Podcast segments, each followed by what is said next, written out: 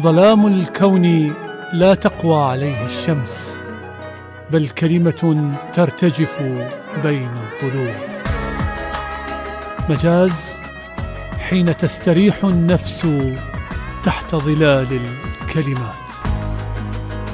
مجاز بستان الأدب وحديقة اللغة. مجاز مع علي محمود خضير.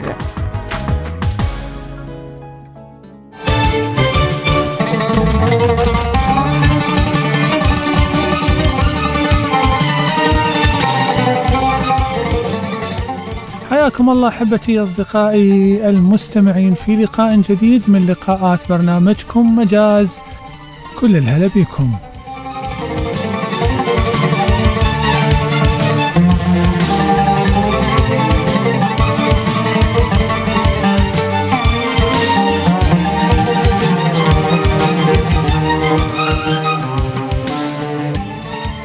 على الود والمحبة والخير نلتقي معا على راديو تايم سكوير موجتنا ثابتة 102.5 FM سنكون على الهواء مباشرة. أنا علي محمود خضير في الإعداد والتقديم يرافقني في الإخراج والتنفيذ الزميل المبدع مصطفى نزار. خليكم ويانا.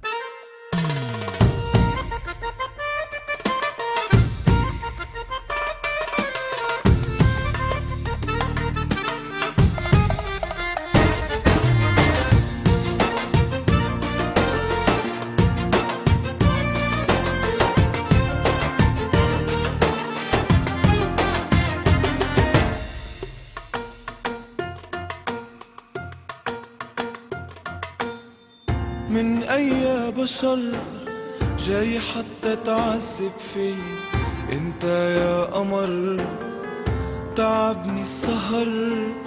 طرتك تزهق عيني وقلبي انكسر. من أي بشر جاي حتى تعذب في انت يا قمر تعبني السهر. طرتك تزهق عيني وقلبي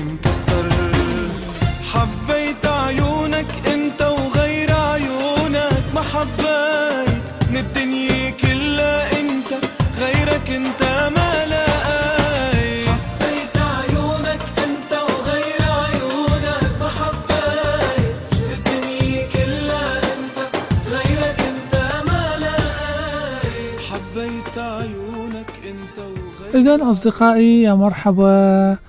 في إطلالة جديدة من إطلالات مجاز. برنامجكم الذي هو حديقة كما تعودنا أدبية ثقافية فنية وموسيقية.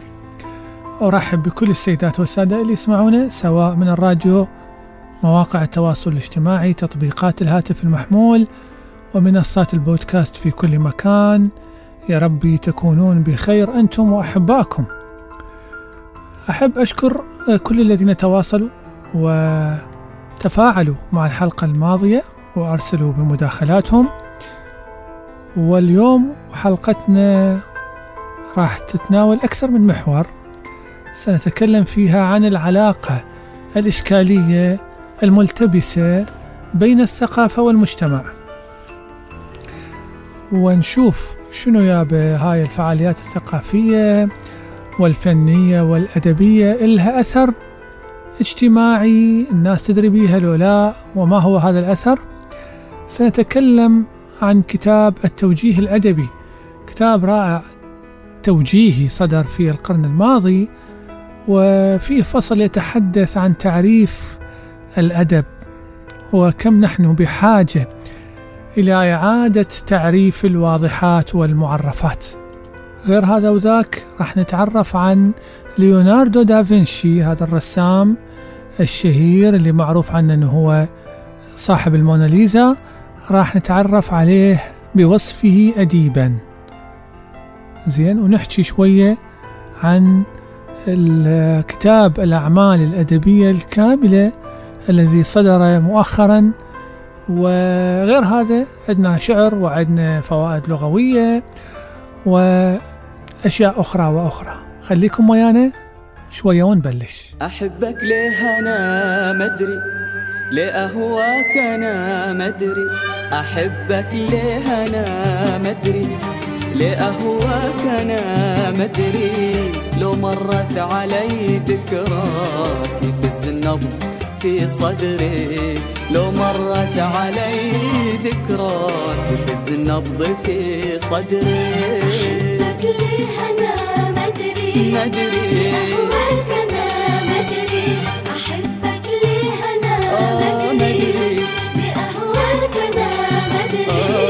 آه لو مرت علي ذكراك يفز النبض في صدري. لو مرت علي ذكراك يفز النبض في صدري. كأنما افترقنا يوم ولا سهرنا مع الهجران. أنا اللي اخترت نسيانك وذكرني بك النسيان. كان ما افترقنا يوم ولا سهرنا مع الهجران. أنا اللي اخترت نسيانك وذكرني بك النسيان. لكن لا قدر عمري. أحبك ليه أنا مدري لكن لكن لا قدر عمري. أحبك ليه أنا مدري آه أحبك ليه؟ أصدقائي ونحن في العراق واحدة من أكبر معضلاتنا. مسألة القيادة في المجتمع والقيادة في البيت والقيادة في الشارع. اليوم يقولون المجتمعات أزماتها ليست أزمات شعوب بدرجة الأساس بقدر ما هي أزمات قادة. زين؟ أزمات الناس اللي يخططون ويفكرون ويهيئون لمجتمعاتهم سواء يهيئون أسباب النجاح والرفاهية أو يهيئون أسباب الجحيم والخراب. ولهذا الشاعر أبو الأسود الدؤلي قال لا يصلح الناس فوضى لا سرات لهم ولا سرات إذا جهالهم سادوا. يعني إذا ما عندك ناس يسرون بيك يقودون ال- المسيرة مالتك بشكل صحيح أمورك ما تصلح. طبعا هاي قصيدة قصيدة حلوة هي هاي لو نقراها. خلينا ناخذ هذه القصيدة. بعد قليل التي يتناول بها أبو الأسود الدؤلي اللي هو اشتهر بالحكمة وعرف بأنه شخص كان متضلع باللغة العربية وعاش بالبصرة بصراوي ترى على فكرة. زين. قال في الحكمة فينا معاشر لم يبنوا لقومهم. نسمع هذه القصيدة.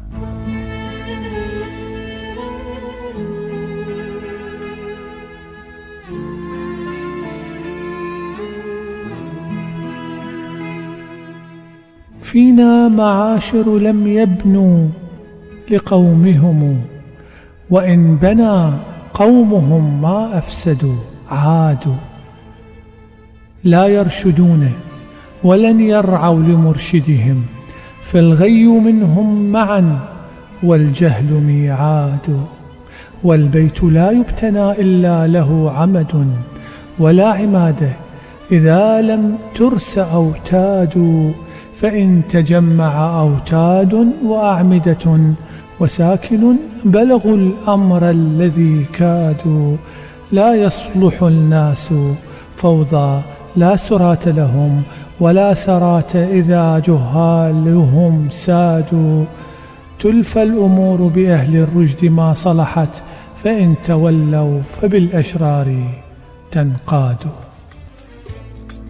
جبرني الوقت. أنا رجلك تشمعت فرصة وجت لك وأنت عاد من الله تبيها وتدري أنا أحبك أحبك والله أحبك. آه جبرني الوقت أنا رجلك تشمعت فرصة وجت لك وانت عاد من الله تبيها تدري أنا أحبك أحبك والله أحبك. تشمت فيني وتشفى وحسابك معاي صفى واذا ودك تعذبني. الزمن كفى ووفى تشمت فيني وتشفى وحسابك.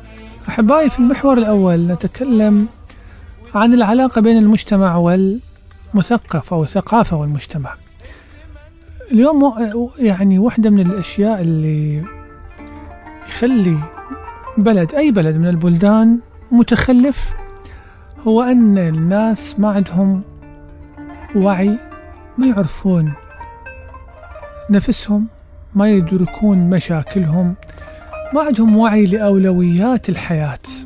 وهذا الوعي لأولويات الحياة لفهم النفس لفهم المجتمع لفهم الحياة لفهم واجب الإنسان في الحياة هو مسألة ثقافية بطبيعة الحال.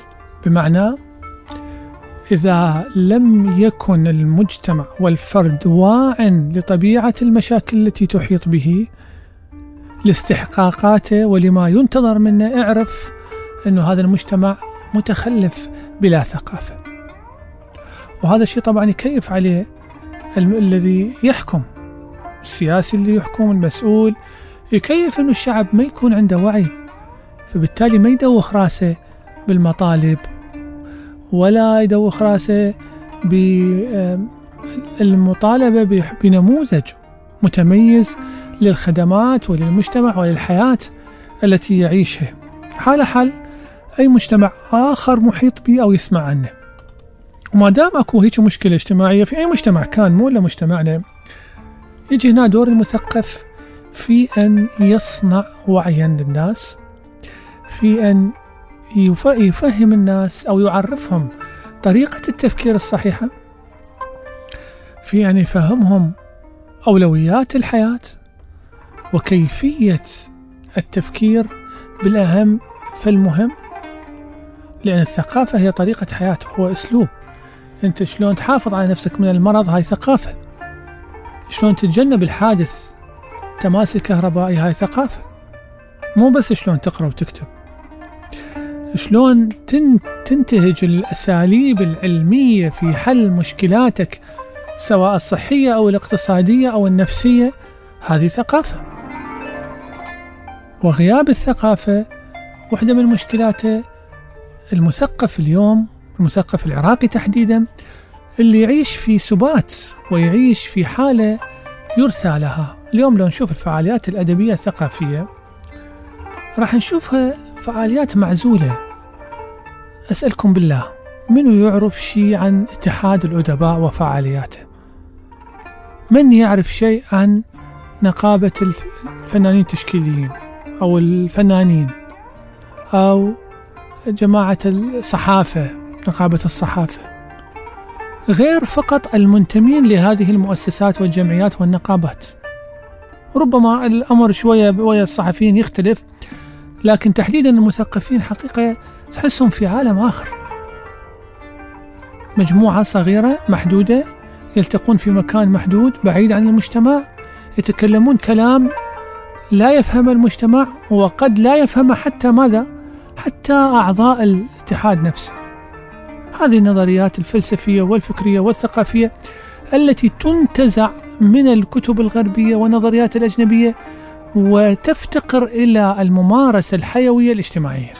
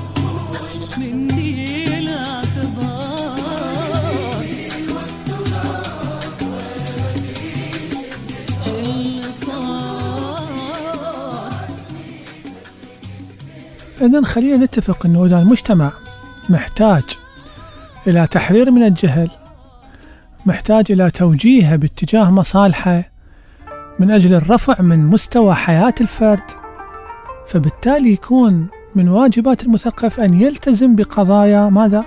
قضايا مجتمع لحد النهاية مو بس مجرد يكون والله هو بنك معلومات يتفشخر لابس حلو قاعد حاط رجل على رجل ويذب علينا مصطلحات والبلد غرقان هذا هذا ما يفيد. بالتالي على المثقف أن يدخل في خطاب مباشر مع المجتمع. لكن المشكلة أنه هذا الخطاب أو هذا الدخول يواجه مشكلات. لأن إحنا نحتاج خطاب ثقافي مباشر. يرسخ مفاهيم فكرية اجتماعية جديدة تواكب العالم. لكن هاي الفجوة اللي صايرة بين المثقف وبين أفراد المجتمع راجع سببها إلى سوء الإرسال والتلقي بين الطرفين. يعني أولا المثقف عايش في عزلة بعيد عن مجتمعه مثل ما قلنا قبل الفاصل يواكب التطور السريع في المعارف اللي جاي يصير في الخارج. يبذل وقت يجتهد يقرأ ينعزل. فبالتالي ينفصل عن واقعه ويكون أقل ارتباط بمشاكل مجتمعه. هذا فضل طبعا عن اجتماع المنابر النخب الثقافية في أماكن بعيدة منعزلة وعدم عرض ما يقولونه في مواجهة مع الناس. أنا أروح وأحاول قدر الإمكان. يعني جزء من. من رسالة الثقافة هي جزء منها رسالة. يعني هناك مح حمولة رسالية في مفهوم الثقافة. بأنه تذهب وتصطدم مع الناس وتحاول أن توعيهم وتحاول أن تعرض عليهم أفكارك.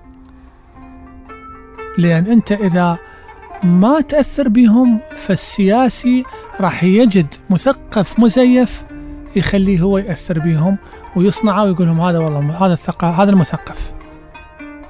ويوظفه لخطاب يفيده هو. المجتمع نفسه أيضا ما يدرك واقعه. فاقد لهويته غير مدرك لحجمه بسبب الصراعات الداخلية. وهذا الشيء خلاه على المستوى النفسي وعلى المستوى العقلي يعرض عن الثقافة أو يتجه إلى مثقفين المزيفين اللي قلنا عليهم الذين يقودون إلى ماذا؟ إلى الحاوية وبالتالي دور المثقف أعمق من مجرد خطابات أو مقالات أو كتابات. عليه أن يحاول جعل أفراد المجتمع يعون أولا لوجودهم لأولوياتهم. يقدرون على تحليل الصراعات. هاي أهم شيء اللي يعانون من يمها وحتى يلقون حلول فعلية لها. أيضا إمكانية كشف الزائف على الدوام والصمود أمامه. هاي مهمة كبيرة للمثقف وللإنسان أي إنسان أن يحاول أن يكشف الزيف وأن يتجه إلى الحقيقة. بغض النظر كانت الحقيقة معه أو مع الآخر المؤمن شنو الحقيقة أو الحكمة ضالة المؤمن؟ خلينا نقول الحقيقة ضالة الإنسان. خليني أذهب إلى تقرير يتحدث عن العلاقة الملتبسة بين المثقف والمجتمع. نسمع وراجع لكم في مجاز. خليكم ويانا. الثقافة مجموعة من المعارف تتفق عليها وتفهمها مجموعة من الناس. تربط طبقة المثقفين تلك المعارف من خلال نظم مشتركة تسير المجتمع. يقوم المثقفون بالبحث عن المعارف وإنتاجها والتوصل إلى الحقيقة ووضعها في سياق مباشر مع مصالح المجتمع لتحريره من الجهل وتوجيهه باتجاه مصالحه التي ترفع مستوى حياة الفرد. ويكتمل دور المثقف بالتزامه بقضايا مجتمعية حتى النهاية. لا مجرد بنك معلومات يتفاخر بما يعلم وبالتالي يجب أن يدخل المثقف في خطاب مباشر مع المجتمع. لكن الدخول في خطاب مباشر مع المجتمع يواجه بعض المشاكل. نحتاج خطابا ثقافيا مباشرا لترسيخ مفاهيم فكرية واجتماعية جديدة تواكب العالم. لكن هناك فجوة بين المثقف وأفراد المجتمع وذلك يرجع إلى سوء الإرسال والتلقي الذي سببه طرفاء المخاطبة. فنجد أمامنا سببين أولهما أزمة المثقف.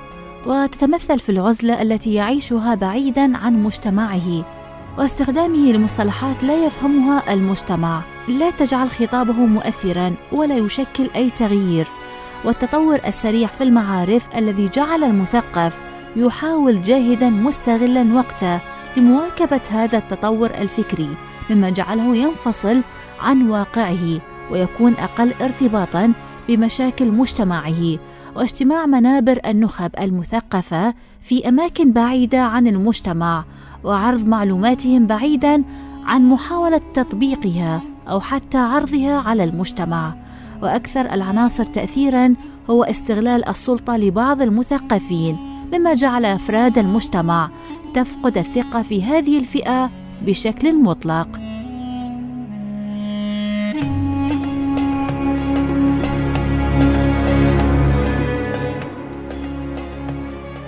السبب الآخر هو المجتمع. المجتمع نفسه لا يدرك الواقع فأصبح فاقدا لهويته وغير مدرك لحجمه. بسبب الصراعات الداخلية فعلى المستوى النفسي نجد حاجة الناس لبساطة ويقين المعرفة. بينما المثقفون مشككون وبالتالي يتجه الناس لفئة من المثقفين الزائفين. والذين يقدمون معرفة زائفة يعتمد عليها المجتمع. وتتجه به نحو الهاوية.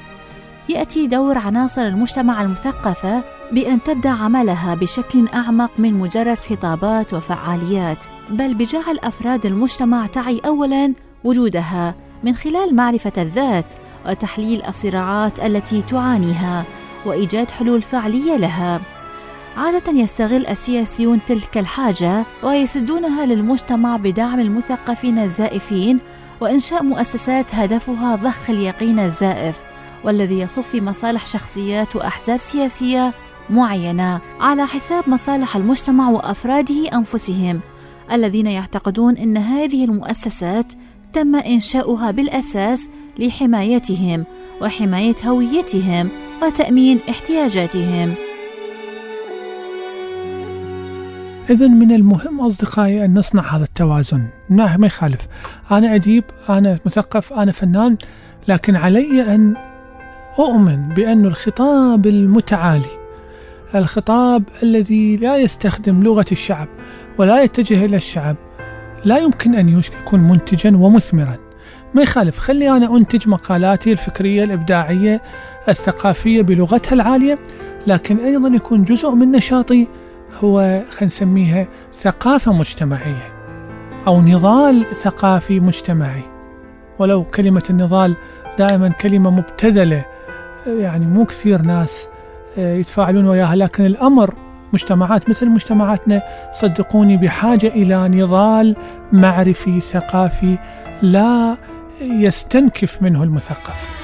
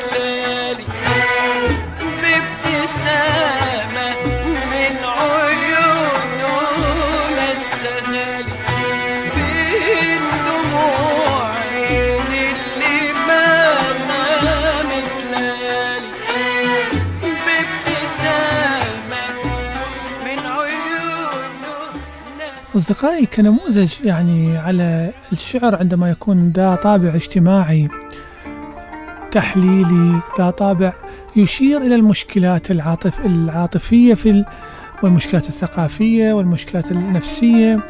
أتذكر أنه قصيدة الرصافي الأرملة المرضعة أعتقد حتى موجودة في المنهج العلمي. قصيدة جميلة وتعرض لمشكلة اجتماعية اقتصادية. مشكلة الفقر ومشكلة ال- المر... الأرملات الذين حقيقة يفقدن أزواجهن فبالتالي يكابدن ما يكابدن من مواجهة اجتماعية غاية في القسوة. تذكرون هذه القصيدة؟ أنا يعني سأقرأها لكم. أولا حتى نستعيدها معا. ونأخذ نموذج على الشعر الذي ممكن أن يعالج مشكلة أو يشير إلى مشكلة. هنا أنا لا أطالب كل الشعر أن يكون هكذا لا أبدا لا أحد يفهمني هالشكل. بس جزء من نضال المثقف سواء كان في المقالة في الخطابة في الحديث مع المجتمع في, الح... في الكلام في الشارع وفي الشعر لا بأس. لكن كشعر أنا لا بالعكس أنا قد يكون هذا الشعر من أقل الأشعار جودة فنية لكنه ذو رسالة اجتماعية لا بأس بها لكن على أن لا يكون معيارا فنيا. نسمع القصيدة سوية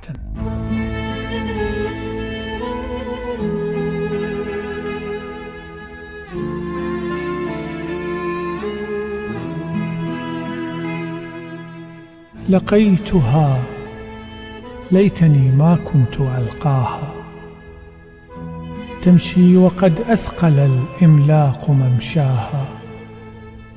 أثوابها رثة والرجل حافية والدمع تذرفه في الخد عيناها. بكت من الفقر فاحمرت مدامعها واصفر كالورس من جوع محياها.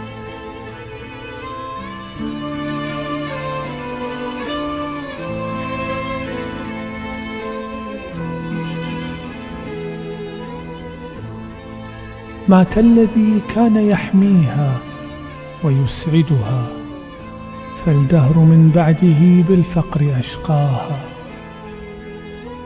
الموت أفجعها والفقر أوجعها والهم أنحلها والغم أضناها. فمنظر الحزن مشهود بمنظرها والبؤس مرآه مقرون بمرآها تمشي وتحمل باليسرى وليدتها حملا على الصدر مدعوما بيمناها. ما أنسى؟ لا أنسى أني كنت أسمعها تشكو إلى ربها اوصاب دنياها.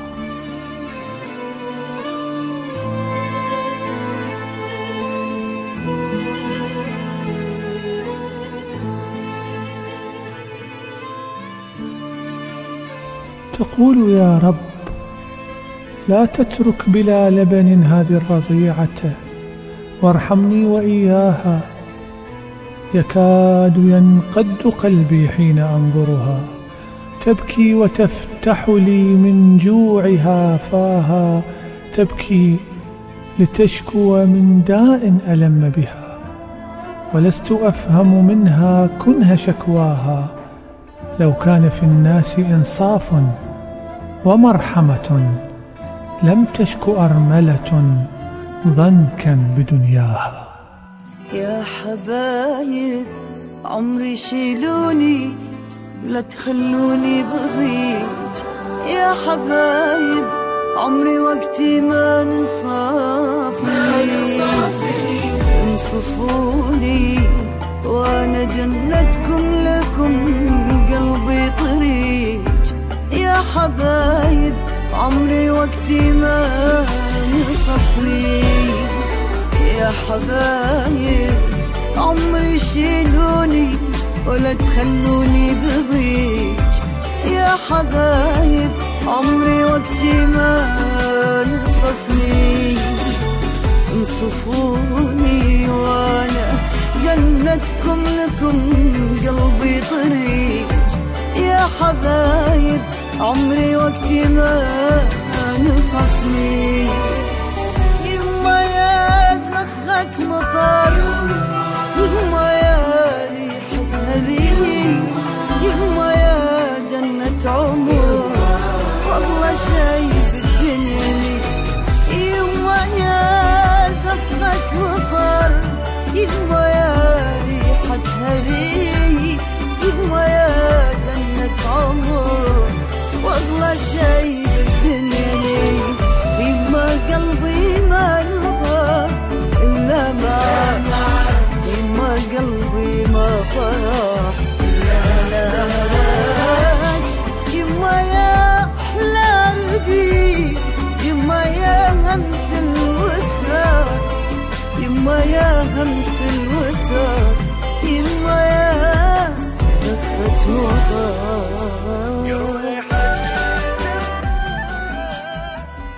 نعم أصدقائي في محورنا الثاني حديث عن الأدب.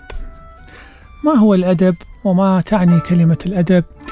تطورا في التاريخ الأدبي هذا السؤال قد يرد على بال الكثيرين. حقيقة الأدب كلمة تطورت معانيها سواء الخاصة أو العامة منذ أقدم العصور العربية الإسلامية. وكانت بشكل عام على معنيين مختلفين. الأول رياضة النفس أو تدريب النفس بالتعليم والتمرين على ما يستحسن من السيرة والخلق التأدب بمعنى الأدب بمعنى التأدب. الثاني التأثر بهذه الرياضة والانتفاع بها من خلال اكتساب الأخلاق الكريمة واصطناعة السيرة الحميدة.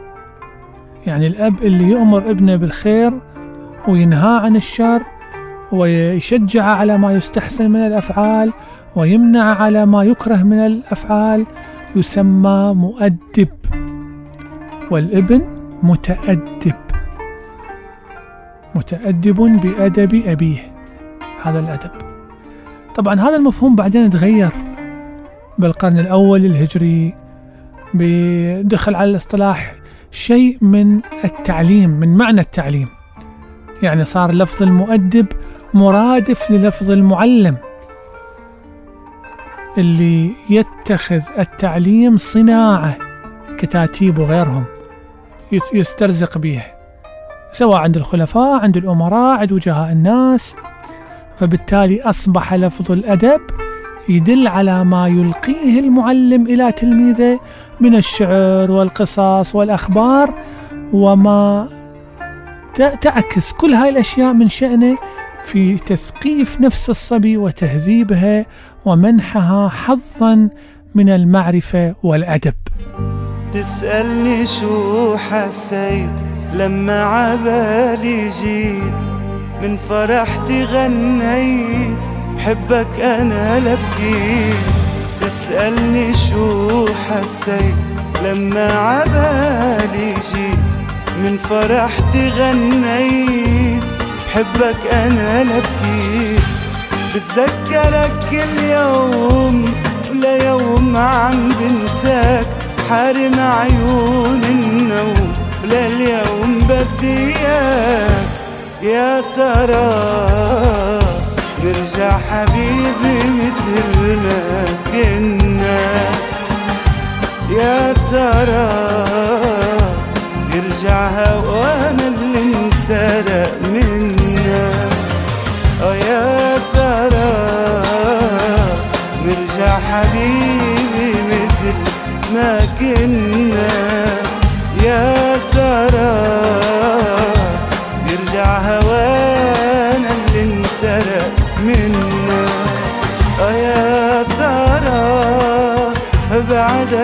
متذكرني يا حبيبي ولا نسيت ولا نسيت ولا نسيت.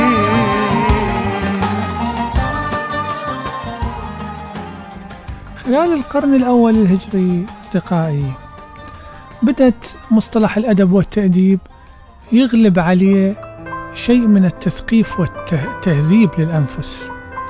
عدا العلوم الأدبية هناك صارت علوم دينية لأن المسلمين حقيقة كانوا يعتنون به عناية خاصة وكان هناك نوعين من الثقافة. أحدهم ثقافة دينية هي علوم القرآن والحديث وما يتصل بهما والآخر ثقافة غير دينية اللي هي الشعر والأخبار والحكايات والأنساب. وما يتصل بها من حكا حكايات أو نصوص تسمى أدبا بمجموعها. طبعا بالقرن الثاني والثالث بدت نشأة علوم اللغة العربية تنمو تستقل صار النحو صار الصرف صارت اللغة. أصبح الأدب يدل على الكلام الجيد من المنظوم والمنثور وما يت- يتصل به ويفسره من الشرح والنقد والإخبار والأنساب وعلوم اللغة وبدأت تتألف الكتب الكبيرة المهمة مثل الكامل والبيان والتبيين وطبقات الشعراء والشعر والشعراء لابن قتيبة اللي شكلا أركان الأدب العربي في صوره الأ- الأولى التأسيسية. أروح إلى مقالة تحكي لنا عن تطور مفهوم الأدب بناء على كتاب التوجيه الأدبي اللي ألفه جملة من الأدباء والمفكرين العرب في القرن العشرين يكفي نقول أنه اللي ألفوا هذا الكتاب طه حسين وأحمد أمين ومحمد عوض محمد وعبد الوهاب عزام. نسمع وراجعين. حياكم الله.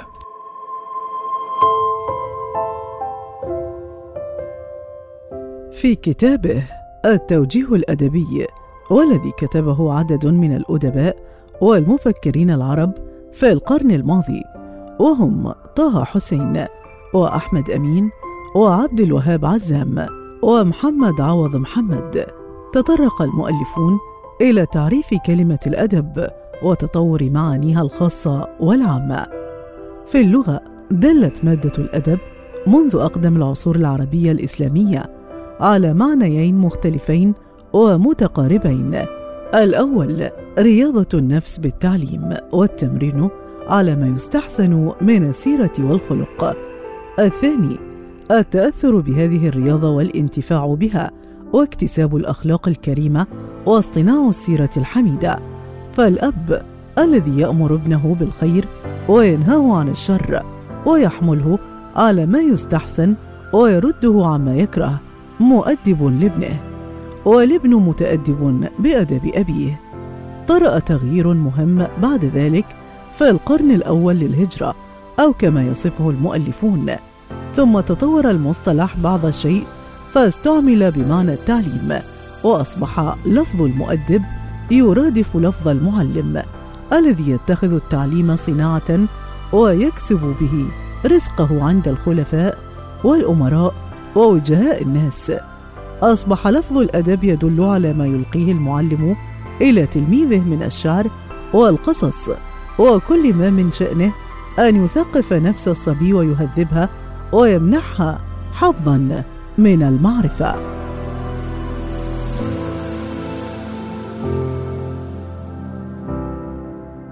وغلب استعمال كلمة الأدب والتأديب بهذا المعنى أثناء القرن الأول للهجرة في كل ما من شأنه التثقيف والتهذيب من أنواع العلم ما عدا العلوم الدينية.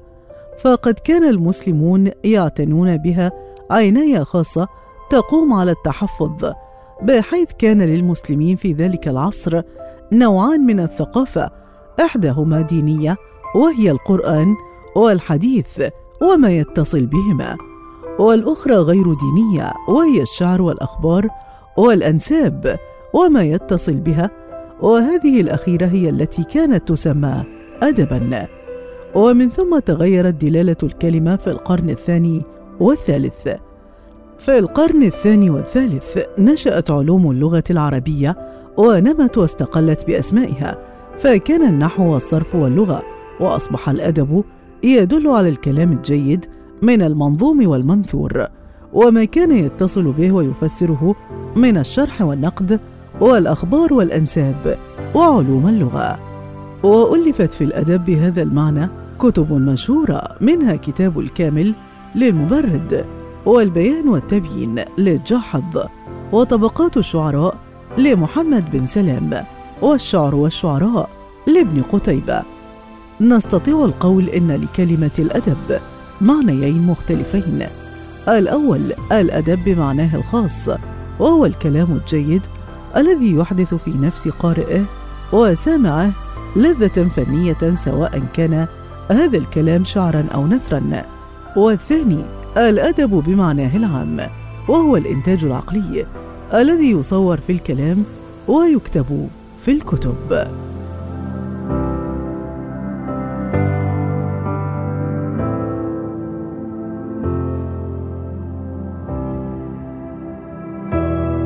نعم أصدقائي متواصلين معكم في مجاز. حياكم الله. اللي تصفح المواقع التواصل الاجتماعي العراقي ما شاء الله صايرة حياة العراقيين حقيقة عبارة عن مواقع تواصل اجتماعي فقط بحيث اللي ما موجود على مواقع التواصل وكأنه ما موجود بالحياة. تلفت نظري ظاهرة الظهور ظاهرة كسب ال- ال- النظر أو لفت النظر أو ظاهرة الحاجة إلى التكريم والشعور بالامتياز. اللي تخلي أحيانا الإنسان يتصرف تصرفات غير مفهومة. نعم أنا أفهم مثلا أنه واحد اليوم كاتب مقالة وفرحان ناشرها من حقه. أو مثلا واحد يعني صار عنده مناسبة مسافر حاضر مؤتمر رايح لمناسبة اجتماعية عنده مناسبة دينية أو طقس ديني. لكن أتساءل دائما عن مظاهر أخرى أراها أو يراها الآخرين ربما بأنها كسر لخصوصية الإنسان اللي معطيته معنى إنسانيته. بمعنى أنا دائما أقول إنه شنو اللي يخلي الإنسان يشارك الآخرين؟ تفاصيل خاصة جدا في حياته بدون سبب. أحيانا تفتح الإنستغرام فتشوف ناس خلاص يعني مدخليك لبيوتهم لغرفهم الخاصة. غرفهم الخاصة الخاصة. سوق مصورين أركان غر- غرفتهم وعارضيها. وأنا حقيقة ما أقدر أقدر أست يعني أستقبل هاي الأشياء إلا لوجود حالة من الخلل حالة من الحاجة إلى الاعتراف. من الحاجة إلى كسب الثقة. من الحاجة إلى أنه شوفوني أني مميز. حياتي مميزة. تفاصيل حياتي كلها نموذجية. أني جميلة شكلي جميل. أو كولد أو بنت. تفاصيلي الحياتية كلها غاية في الانضباط والجمال والمفارقة والغرابة وعلى على سنقة عشرة. ما حد يطلع بشكل طبيعي. يعني ما حد يطلع بشكل عادي اعتيادي بسيط عشوائي. وكأنه حياتنا كلها العراقية مضبوطة جدا. أنا حبيت أنه يعني أترك هذا هذا التساؤل ونفكر سويا ليش هذا؟ شو اللي يخلينا نسوي هالشكل؟ ولي هاي حالة صحية. ومنها أنتقل إلى مقالة حضرنا لكم إياها تعرفنا على دافنشي أديبا. يا بنات الحلال هيدي حياة مش مسابقة جمال. عالقليل مين الأحلى كل وحدة بيهمها شكل كله مرسوم رسم نفس الشكل ونفس الجسم. ما بيختلف إلا الاسم إلا الاسم. شو يعني كبرت من برا؟ ما منه قرارك مضطرة. روحك ما بيطلع عمرها خمس سنين. راح ضل يحبك أنا أكيد. لو شعراتك صاروا بيض عوجك بينوا التجاعيد أنا أكيد.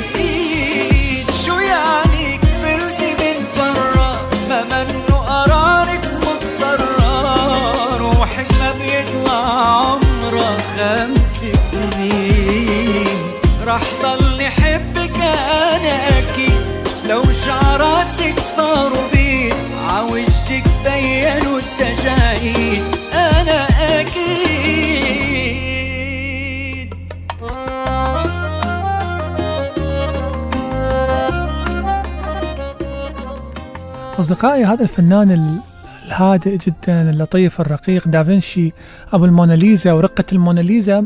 من تقرأ كتابه الأعمال الأدبية تكتشف الوجه الآخر لهذا الإنسان الحساس. تكتشف أنه إنسان أولا آه، يحاول أن يوقع بالآخرين يشتكي هواي آه، يتطلب يتزلف للسياسيين والحكام. وحتى لو كان هذا الأمر أنه يصنع لهم معدات حربية تقتل وتبطش بالناس وتفجر الدماء القرمزية مثل ما هو قايل. يقول لهم داز رسالة يقول لهم أنا ما عندي فلوس وأنا بإمكاني أنه أسوي لكم منجنيق ومدفع وطيارة اختراعات آه، دافنشي. وأخلي أعدائك تطشر رؤوسهم ومن هالسوالف. تق- تقول يابا هذا الإنسان الرقيق البسيط شلون وصل كل هالمواصيل من الأذية؟ ومن آه، التناقض. أترككم ويا هذا التقرير. طبعا الحديث بهذا يطول أكثر بس الوقت ما عندنا للأسف. نروح لهذا التقرير اللي يتكلم عن هذا الكتاب المهم الذي يبين الوجه الآخر لفنان الموناليزا الذي كثير من الناس لا يعرف عنه الكثير. في كتاب ليوناردو دافنشي الأعمال الأدبية إطلالة على إشراقات الإيطالي الغامض وتجواله في حقول متناثرة. وربما لهذا اختاره الأمريكي دان براون في روايته شفرة دافنشي لكشف أسرار ورموز وجماليات تتعلق بميراثه الفني.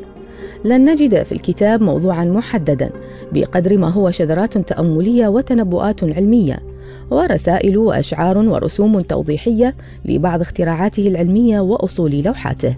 يقول في إحدى نبوءاته المبكرة سيمتلئ الفضاء بسلالة متوحشة مجنحة تغير على البشر والحيوانات وتتغذى عليهم بصرخات مهولة مالئة بطونها بالدم القرمزي. هذه النبرة التشاؤمية تتكرر في كتاباته بخصوص مصير البشرية في المستقبل نظرا إلى الوحشية التي تتحكم بالبشر. وسيخترع لاحقا أول آلة طائرة في عام 1488 إذ يصف كيف تحلق كبجعة في السماء بالإضافة إلى تصاميم لمدفع حربي وعربات قتالية ومنجنيقات وكان يوجه الرسائل إلى الملوك والقادة لتبني اختراعاته بنوع من التوسل الذي قد نستغربه اليوم.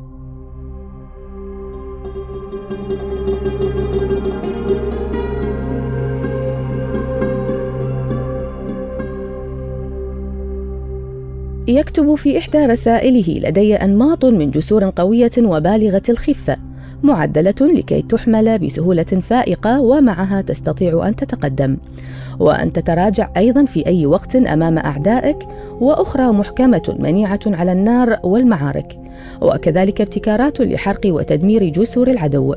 وفي مقطع آخر يضيف اختراعا آخر لدي كذلك أصناف من مدافع الهاون مطاوعة للغاية وسهلة الحمل بها يمكن للمرء أن يقذف حجارة صغيرة على نحو يشبه العاصفة ومن شأن الدخان الخارج منها أن يبث رعبا كبيرا في العدو مع إلحاق أذى كبير به وتشويش صفوفه.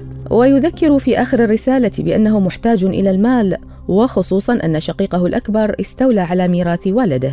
وها هو يلتمس من السيد المبجل رسالة توصية إلى القاضي ليعيد له حقه المستلب وينهي بعبارة خادمكم المتواضع الرسام دافنشي يعول صاحب لوحة العشاء الأخير على التجربة أكثر من اعتماده على كلام الآخرين فالتجربة هي المعلمة الكبرى. من هنا نقرأ تأملاته في الطبيعة وحياة الحيوان مشيرا إلى أن أعمال الطبيعة أعصى على التفسير من كتاب شاعر. فيما يتناول طبائع الحيوان بدراية واضحة تذكر بما أورده الدميري في كتابه حياة الحيوان الكبرى. في فصول أخرى يروي جوانب من تجربته في الرسم واللون وعلوم التشريح والضوء وعمل الحواس مؤكدا المخزون المعرفي والصبر والمهارة معا.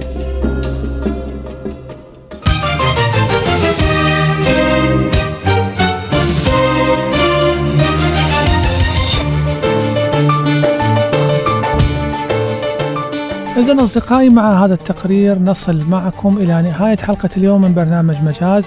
يا رب تكون الحلقة ممتعة ومفيدة. تقبلوا في نهايتها تحياتي. أخوكم علي محمود خضير في الإعداد والتقديم. وهذه أجمل وأرق تحية من الزميل المخرج مصطفى نزار. حتى نلتقي لقاء قريب قادم إن شاء الله. أتمنى لكم أطيب الأوقات مع باقي برامج الإذاعة. كونوا في رعاية الله وحفظه.